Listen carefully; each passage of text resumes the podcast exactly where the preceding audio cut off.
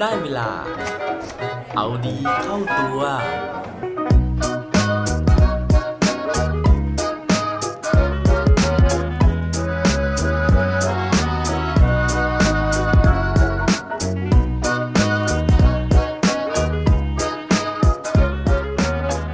มีเรื่องไหน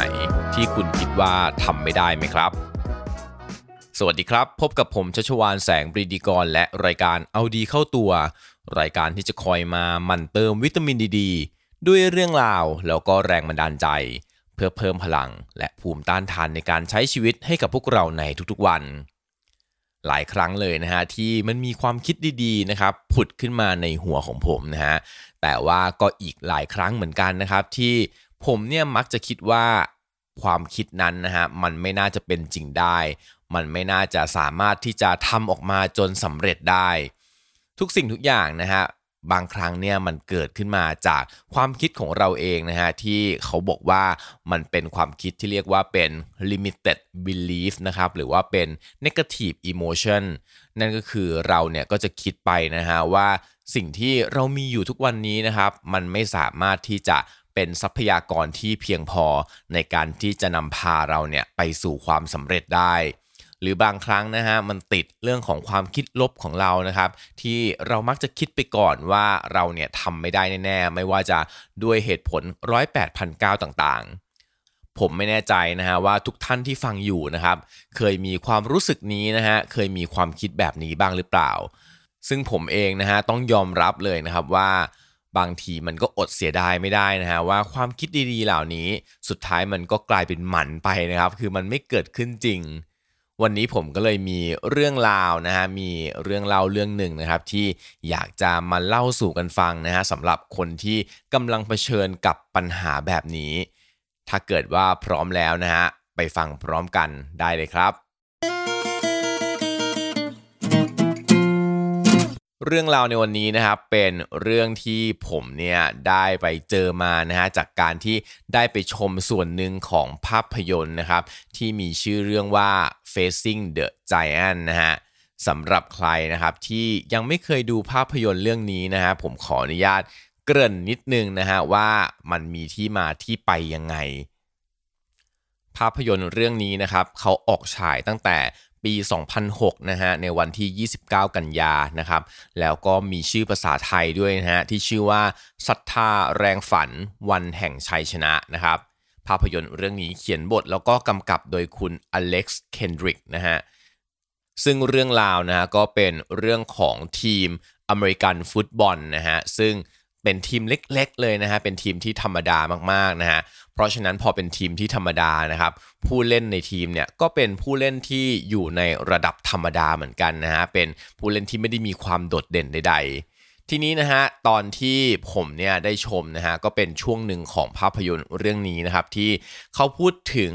การที่ทีมทีมนี้นะฮะเขาจะต้องไปพบนะฮะไปแข่งกับทีมที่เก่งกว่านะฮะอย่างทีมที่ชื่อว่าเวสต์วิลล์นะครับ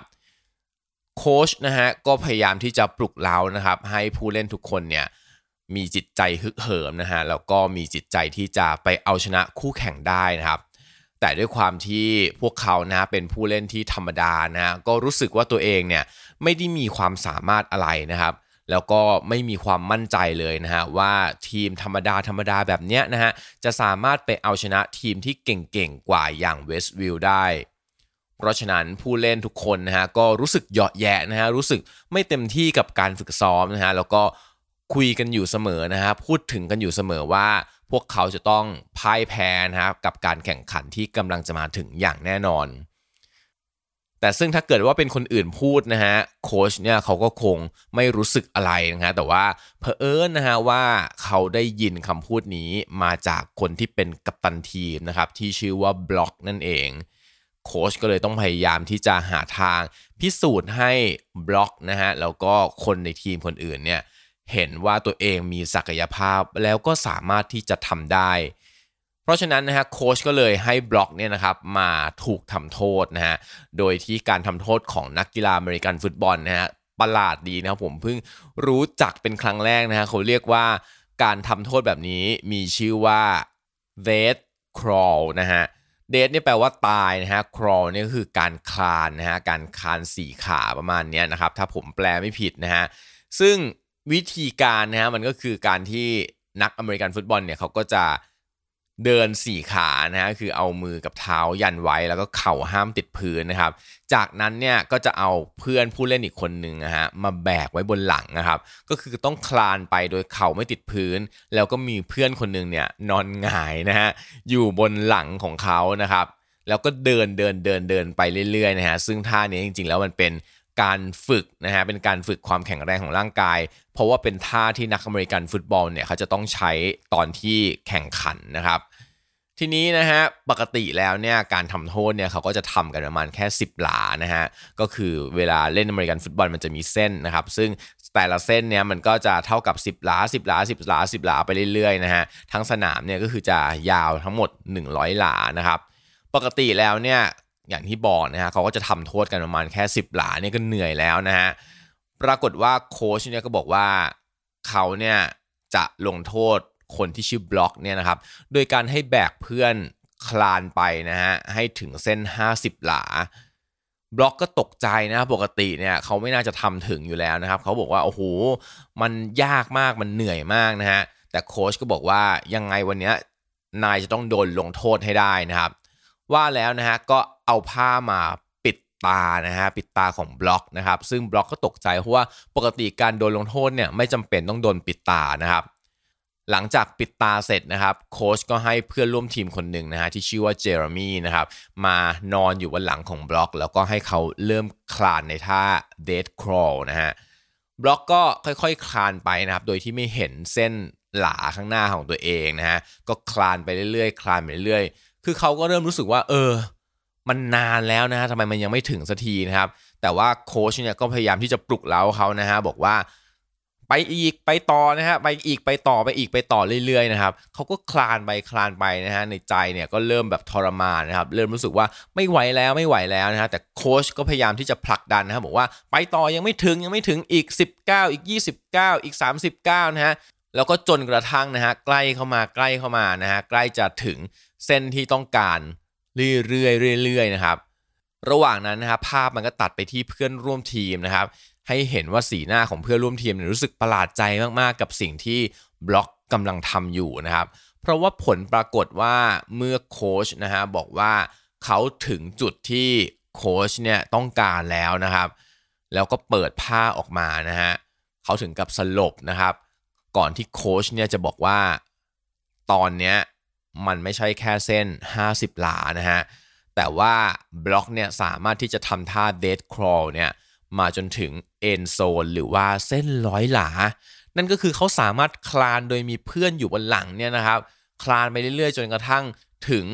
ความยาวของสนามอเมริกันฟุตบอล เรื่องนี้นะฮะมันกำลังจะบอกอะไรเรานะครับ คนที่เอาหนังเรื่องนี้มาให้ผมดูนะฮะเขาบอกนะฮะเขาแนะนำไว้นะครับว่าสิ่งที่มันเกิดขึ้นนะฮะตอนแรกนะครับก่อนที่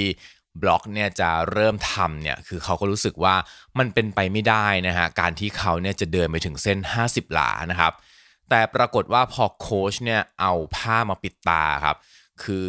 มันเป็นการ สกัดกั้นนะฮะสกัดกั้นสมองเนี่ยที่มันจะถูกสายตาเนี่ย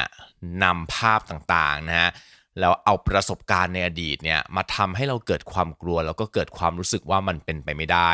เพราะฉะนั้นพอเราไม่รับรู้นะครับ พอเราไม่เห็นภาพเนี่ยความกลัวมันก็หายไปนะฮะเราก็ทำนะครับตามคำสั่งนะฮะตามสิ่งที่เราจะต้องทำซึ่งปรากฏว่าพอเราไม่มีความกลัวนั้นแล้วครับ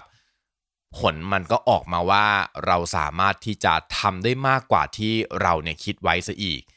มนุษย์เรานะฮะมีศักยภาพที่อยู่ภายในนะฮะที่สามารถที่จะดึงออกมานะครับ เพื่อที่จะทำสิ่งที่เราต้องทำได้ เหมือนกับบล็อกนะฮะที่สุดท้ายเนี่ยเขาสามารถเดินไปถึงเส้นร้อยหลาได้ โดยการที่เขาแบกร่างของอีกคนหนึ่งนะฮะซึ่งหนัก 73 กิโลกรัมเนี่ยแล้วก็ทำภารกิจนี้จนสำเร็จ เหมือนกับเรื่องราวในชีวิตของเรานะฮะบางครั้งเนี่ยเราอาจจะรู้สึกว่าเราทำไม่ได้นะครับแต่ขอให้เชื่อเถอะนะฮะว่าจริงๆแล้วในตัวของเรานะครับ มันมีความสามารถนะครับ แค่เราเนี่ยขจัดความกลัวออกไป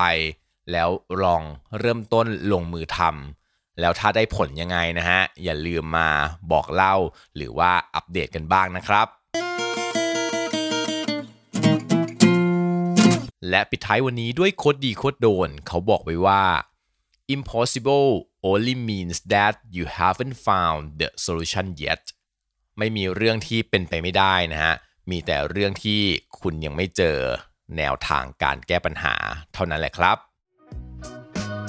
อย่าลืมกลับมาเอาดีเข้าตัวกันได้ทุกวันจันทร์ พุธศุกร์พร้อมกด subscribe ในทุกช่องทางที่คุณฟัง